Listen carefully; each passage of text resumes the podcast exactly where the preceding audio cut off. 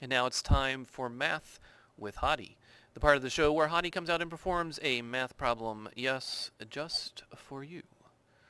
Well, today we're going to solve a quadratic equation by completing the square.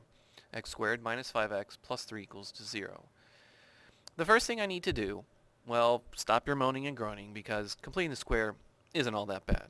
So, the first thing I need to do, it, now I said stop your moaning and groaning. Thank you. Okay. Subtract the 3 to the other side. I have to isolate the constant. Now, the next thing I need to do is take a look at the term with the highest degree, x squared. Make sure there's a 1 in front of it. There is. I don't have to do anything. Let's move on. Take a look at the negative 5 in front of the x. What I need to do in the process of completing the square is take half of that number and square it. Once I take half the number and square it, I add it to both sides. And what I'm doing is creating a perfect square trinomial on the left-hand side, which I know can be factored, which is good. I'll get to that in a second. If I add 25 over 4 on the left-hand side, I must add 25 over 4 on the right-hand side. Now, back to our perfect square trinomial.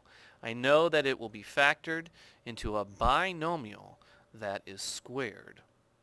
So I take the x and the minus sign and then I look at the term in the parentheses right before I squared it, which is 5 over 2. Uh, there it is, circling it for you.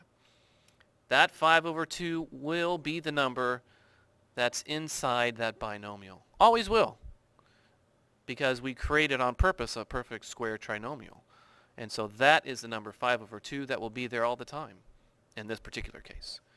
Well, on the right-hand side, you saw me go ahead and find a common denominator, which is 4, and it became negative 12 over 4. Then I add it to 25 over 4. There it is, 13 over 4. Well, now we're starting to look somewhat familiar what to do. So take the square root of both sides and solve. On the left-hand side, it's x minus 5 over 2. On the right-hand side, please don't forget about that plus or minus. It's important. It's a quadratic. Two answers. We need it. Square root of 13 over the square root of 4. But square root of 4, I know. Square root of 4 is 2, so I'm going to go ahead and change that. And finally, I'm going to solve for x. We're almost done. Add 5 over 2 to the other side, and because it's a common denominator of 2, I'm just going to write it like this. 5 plus or minus the square root of 13 all over 2. Oh, and don't forget to put your answers in a solution set. And you've got it. Great job. Tune in next time to hear Hadi say, Guys, guys, I, I don't have any lines. I, I, I don't know what to say at this point.